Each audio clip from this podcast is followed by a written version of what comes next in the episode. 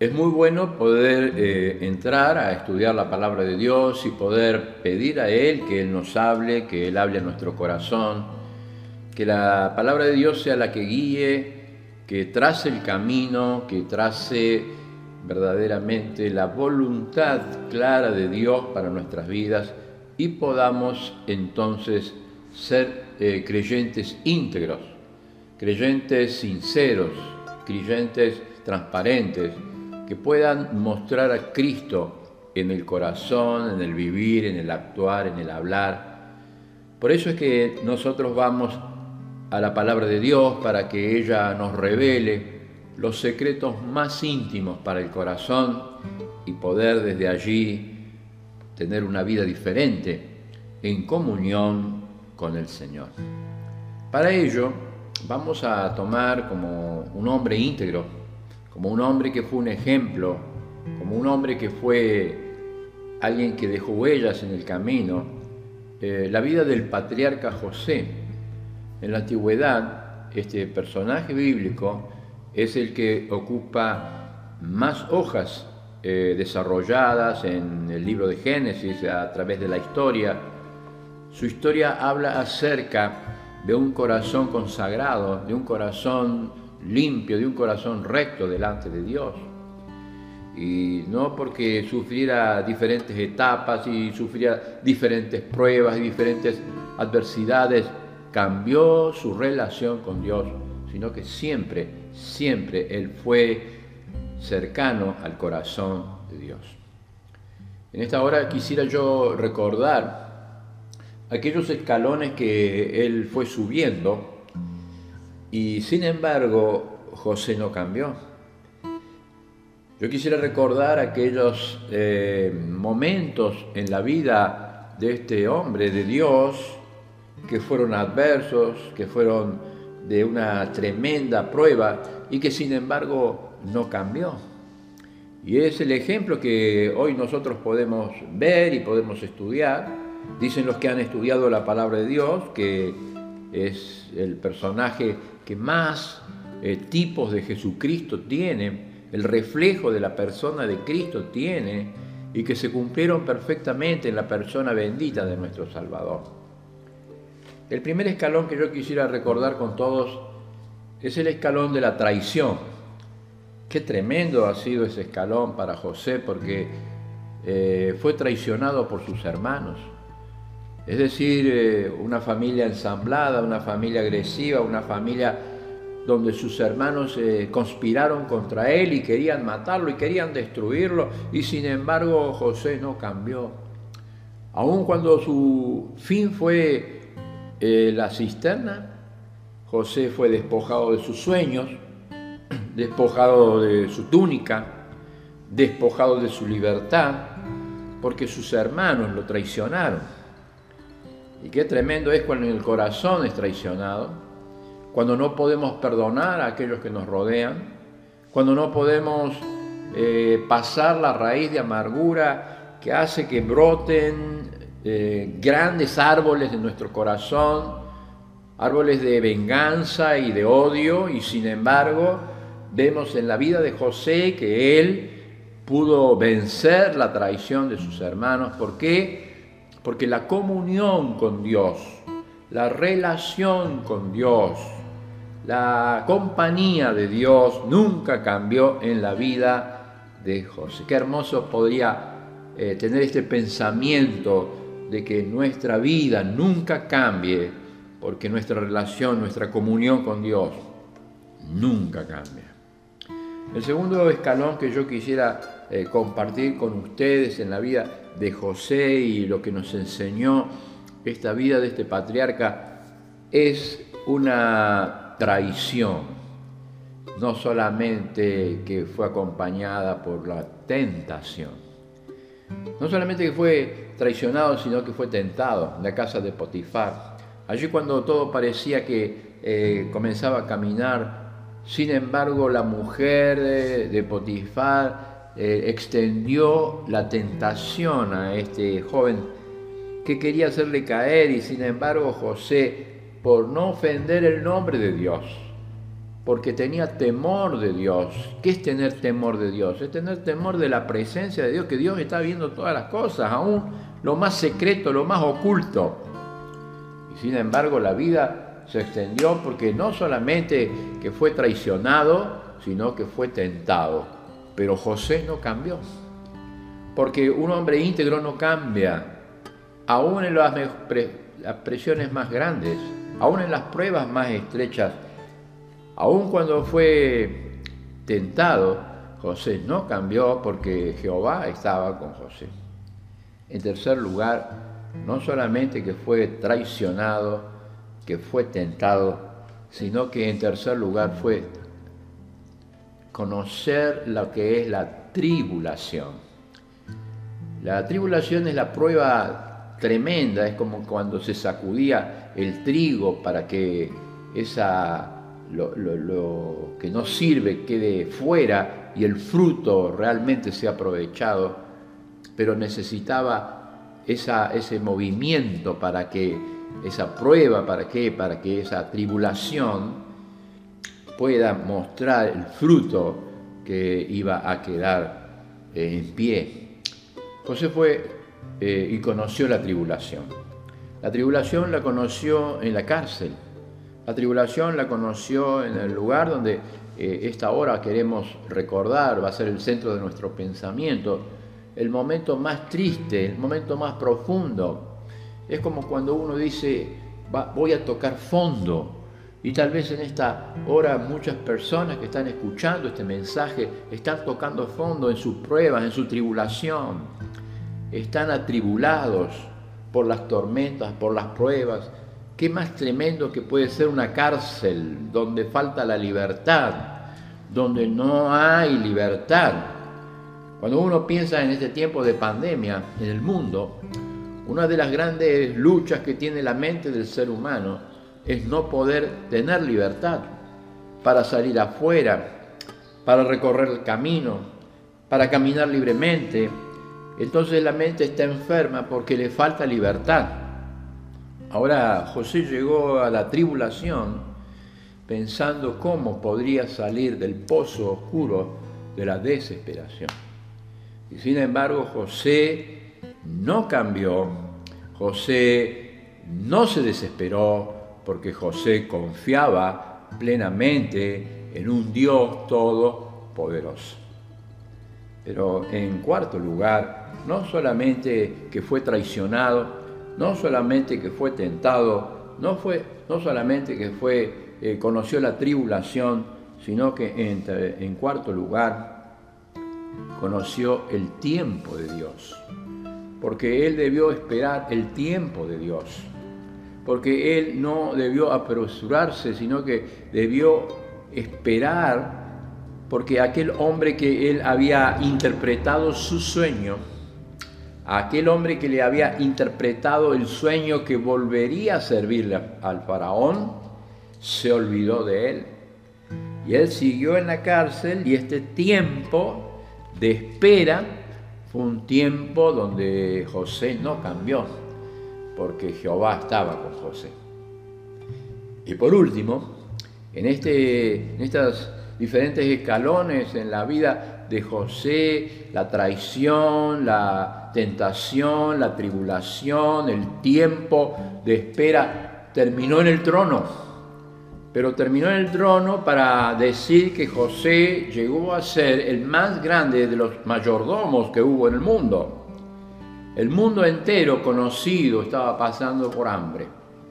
El mundo entero iba a ser probado por la prueba del hambre. Iban a venir siete años de una cosecha abundante. Pero después iban a venir siete años de una pobreza tremenda, extrema. Y se necesitaba un gran administrador. Se necesitaba un administrador que rinda cuenta. Un administrador que sea sabio. Un administrador cuyo, cuya capacidad sea sobresaliente. Y el, y el faraón dice, ¿en dónde encontraremos un hombre donde esté el Espíritu de Dios. Por eso en esta hora la vida de José nos enseña que aun cuando llegó al trono, aun cuando llegó a la máxima autoridad eh, en Egipto después de Faraón, él no cambió y siguió dependiendo su vida, su tiempo, de la comunión que tenía con Dios. Qué hermoso es vivir la comunión con Dios. Qué hermoso es vivir y tener una relación tan grande que Dios pueda prosperar nuestras vidas. En esta hora vamos a, vamos a centrar nuestro pensamiento en lo que es la prueba más grande que José va a sufrir. La prueba tal vez donde usted dice yo llego a tocar fondo, yo llego a, a lo más triste de mi vida, al lugar, al punto, al hecho más, más tremendo que tiene que pasar mi vida. Y ese punto es cuando José llega a la cárcel injustamente. Vamos a leer esta porción de la Biblia, la palabra eterna de Dios, la palabra que nos habla a cada uno de los que estamos aquí para que Dios pueda obrar en nuestro corazón. Dice Génesis el capítulo número 39, el versículo número 20, las siguientes palabras y tomó su amo José, es decir, Potifar, aquel hombre, la autoridad este, más importante de la milicia en Egipto, lo tomó a José y lo puso en la cárcel. Muchos dicen que este hombre no le creyó a su esposa, porque el camino que hubiese tenido, si le hubiese creído, era cortarle la cabeza a aquellas personas que provocaban adulterio. Sin embargo, José fue puesto en la cárcel donde estaban los presos del rey y estuvo allí en la cárcel. Pero dice el versículo 21, pero Jehová estaba con José. Qué hermosa expresión porque esta es la característica de toda la vida de José. Esta es la característica de todos los, pasos de José. Y es la característica de cada creyente que debe tener cada uno de nosotros. Jehová está con nosotros. No importa lo grande de la prueba, no importa lo adverso de la, de la tormenta, no importa lo, lo que tengan los vientos que hagan que se mueva la casa. Y sin embargo, Jehová estaba con José. Y le extendió su misericordia y le dio gracia ante los ojos del jefe de la cárcel. Es decir, la compañía de Dios, la compañía de Dios con José, no solamente que le dio misericordia, sino le dio gracia. Dos ingredientes que necesita tener un creyente para poder seguir la vida de integridad. Dice, y el jefe de la cárcel entregó en mano de José el cuidado de todos los presos que estaban allí en la prisión y todo lo que él hacía eh, allí, eh, Dios lo prosperaba. Dice la Biblia, no necesitaba atender el jefe de la cárcel a cosa alguna de la que estaba al cuidado de José, porque Jehová estaba con José y lo que él hacía, Jehová lo prosperaba. Qué compañía, qué hermosa expresión, porque aún cuando uno está pisando el fondo del pozo más profundo de la desesperación, cuando uno está pisando el pozo más desgraciado de la, de la vida, sin embargo, dice la Biblia, Jehová estaba con José. Y son palabras de aliento, palabras de exaltación, porque eh, Jehová no solamente que estaba con José, sino que le mostraba misericordia, le mostraba gracia. Y cuando uno estaba con Jehová y cuando uno camina con Jehová, los demás, el encargado de la cárcel dejó todas las cosas en manos de José. Este es un tiempo especial para José. Este es un tiempo especial para la vida de José porque es el punto más bajo que lo va a llevar al punto más alto. que lo va a llevar al trono, que lo va a llevar a conducir al pueblo más grande del mundo en ese momento, pero sin embargo necesitaba quebrantarse, necesitaba conocer a Dios, necesitaba conocer su misericordia y necesitaba conocer su gracia en medio de esta prueba tremenda que José estaba pasando. Y allí comienza el relato de que José estaba atendiendo a todos los presos. Y allí comienza el relato de que aún en el momento más triste y de más adversidad, uno dice, bueno, ya no quiero seguir más, ya no tengo más metas, ya no tengo más que hacer. Sin embargo, José siguió caminando con Dios. Y lo que la persona hace cuando camina con Dios no puede dejar de servir a los demás. José comenzó a servir a, los demás. Dice que aconteció que después de estas cosas, el copero del rey eh, de Egipto y el panadero delinquieron contra su señor, el rey de Egipto. Y se enojó Faraón contra los dos oficiales, el jefe de coperos y el jefe de panaderos, y los puso en la prisión, en la casa del capitán de la guardia, en la cárcel donde José estaba preso. Y dice la Biblia, la palabra de Dios, que el capitán de la guardia encargó de ellos a José. Y fíjese esta característica. Los encargó a José. Segundo, José les servía. Y tercero, estuvieron días en la prisión. Ambos. Pero fíjese el versículo número 6. Vino José a ellos por la mañana qué, cariño para servir, qué fidelidad para servir, porque dice, vino José de la mañana y los miró y vio que estaban tristes. Fíjese, eh, el, cariño, el cuidado cuando uno hace las cosas para el Señor. Y, y, los vio que estaban tristes, ellos estaban tristes. Uno dice, bueno, están presos, están mal, pero José pudo diagnosticar la necesidad que tenía el corazón de ellos. Y es verdad, ellos estaban tristes porque habían tenido sueños que los preocupaban. Habían tenido sueños que los conmovían. Y sabemos la historia.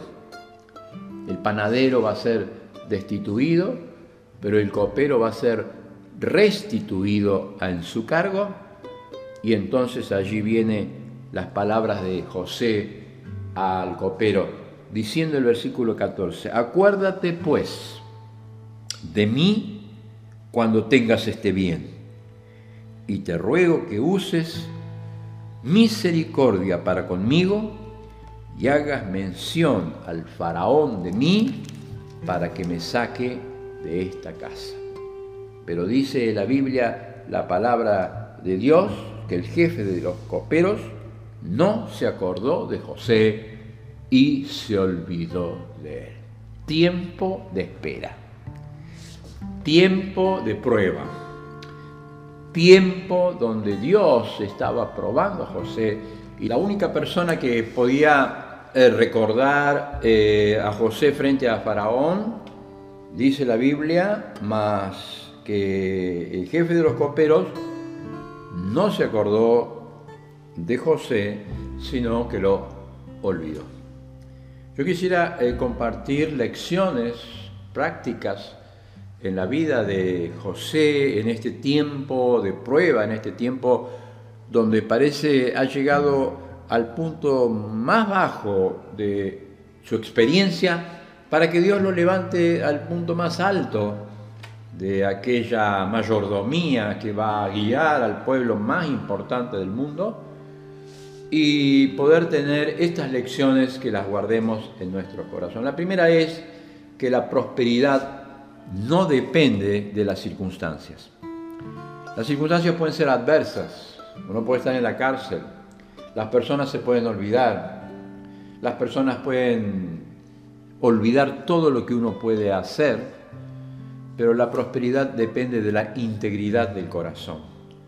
Es decir, cuando uno está unido cuando uno vive la vida unida a Cristo Jesús, cuando uno puede decir con Cristo estoy juntamente crucificado y ya no vivo yo, sino que Cristo vive en mí. Cuando uno vive una vida de integridad, Cuando uno vive una vida de unidad con Dios y el Señor va guiando, va conduciendo y va mostrando su gracia en nosotros, la prosperidad, que Dios nos levante, que Dios nos ponga en el camino y nos siga haciendo caminar hasta la meta, depende de esa integridad y de esa comunión con Dios, porque Dios no cambia. Dios es el mismo hoy, ayer y por los siglos, y Él va a terminar la obra que comenzó en nosotros hasta el día de Jesucristo. Por eso este mensaje es un mensaje de aliento, este es un mensaje tal vez para personas que se encuentran en el eh, pozo profundo de la desesperación, que dicen no voy a poder seguir, no voy a poder continuar, pero Dios nos dice, el que confía en Jehová tendrá nuevas fuerzas. Dios multiplica las fuerzas al que no tiene ninguna. Y que la prosperidad no depende de las circunstancias que estemos viviendo, sino que depende de la integridad del corazón para con Dios. En segundo lugar, para vivir el momento más oscuro, la prueba más adversa, eh, la tormenta más tremenda, siempre hay que recordar las promesas de Dios. Dios tiene promesas para con nosotros. Y dice que aun cuando todos nos abandonen, Él no nos va a abandonar. Hay una promesa cierta, hay una promesa cierta de que Él está todos los días con nosotros que no nos abandona, que no nos deja, porque es la presencia del Espíritu Santo en nuestras vidas. Podemos estar en la tormenta más difícil, con las lágrimas eh, que nos rodean, con el pozo de la desesperación, pero saber que el creyente tiene la presencia misma del Espíritu Santo de Dios. El Espíritu Santo de Dios tiene una obra permanente en el corazón del creyente. Es la promesa que Dios tiene de su presencia para siempre con nosotros cuando Cristo dice, yo me tengo que ir, pero vendrá un consolador, vendrá alguien de la misma, de la misma estatura, de la misma calidad, de la, de la misma presencia, que estará con ustedes, en ustedes, para siempre. Es el sello que tiene el Espíritu Santo que sella nuestras vidas que nos da capacidad para poder luchar en la prueba, que es la promesa que tenemos, es la presencia cierta de Dios en nuestras vidas, en nuestros corazones. El Espíritu Santo que nos regenera, es la promesa de Dios que en esta generación, la, generación eh, sobrenatural que Él nos da, esta, esta naturaleza sobrenatural que Él nos da, la naturaleza espiritual, es la que nos va a ayudar a vencer, es la que nos va a recordar las promesas, es la que nos va a enseñar y nos va a hacer entender que no estamos solos. ¿Por qué? Porque Jehová estaba con José. Nos sella no solamente que el Espíritu Santo vive para siempre en nosotros, que nos sella, que nos regenera, sino que nos bautiza, porque el mismo Espíritu nos une en un solo cuerpo. El mismo Espíritu es el que nos une en una misma iglesia. El mismo Espíritu es el que nos une para que podamos adorar, bendecir, reconocer el nombre de Jehová. Ese Espíritu es el que nos da los dones espirituales para que podamos servirle, amarle, y no importan las circunstancias, sino importan las promesas que Dios nos ha dado. He aquí, yo estoy con vosotros todos los días hasta el fin del mundo. Primero, la prosperidad. Segundo, la promesa. Pero tercero, la paciencia. Qué importante es reconocer que todo creyente necesita paciencia para prosperar paciencia para reconocer las promesas, paciencia para no dejar de correr en la carrera cristiana, porque todo atleta que corre en el, en el estadio corre para obtener el premio, corre de tal manera que lo puedan obtener. Y este es el desafío de la vida cristiana, este es el desafío y la enseñanza que José nos dio. No se detuvo en la cárcel, no, no comenzó a deprimirse, no comenzó a buscar la salida en el suicidio, sino que él siguió sirviendo, siguió ayudando, siguió interpretando los sueños de aquellos hombres que la necesitaban. Y aún así, que los hombres lo olvidaran, él siguió adelante porque tuvo paciencia en la carrera de la fe que todos tenemos que, correr. Qué hermoso es tener paciencia, porque la paciencia, la paciencia nos, nos lleva a la perfección, a la madurez. Y la perfección y la madurez nos lleva al premio que Dios nos va a dar un día, que es la corona, la corona de vida. La prosperidad, la promesa, la paciencia, pero la preparación. Porque los problemas presentes nos preparan para actividades en el futuro. Hay problemas que tenemos hoy, hay problemas que tenemos que enfrentar hoy pero esos son los que nos van a enseñar cómo manejar el futuro. ¿Por qué? Porque todo creyente necesita ser capacitado en la escuela de la paciencia, en la escuela de la espera.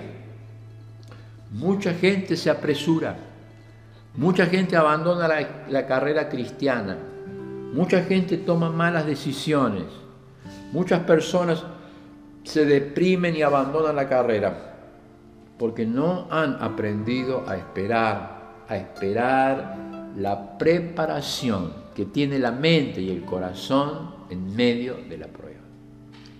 Esta hora, cuando vemos que José ya estaba por subir al escalón más alto donde Dios lo iba a llevar, de la mano Dios lo iba a levantar, de la mano Dios lo iba a hacer trascender. Necesitaba la prueba de la preparación. Y la preparación fue esos años donde estuvo en la cárcel sirviendo a otros, digamos, lavando los pies a los presos, lavándoles las heridas a los presos. Y ese es el tiempo que usted necesita para que podamos nosotros también, todos los creyentes, prepararnos para aquellas actividades superiores de mayor responsabilidad, más grandes, más reconocidas, que solamente Dios puede preparar para que nosotros las hagamos. Prosperidad, promesa, paciencia, preparación, pero finalmente premios. Porque verdaderamente esperar,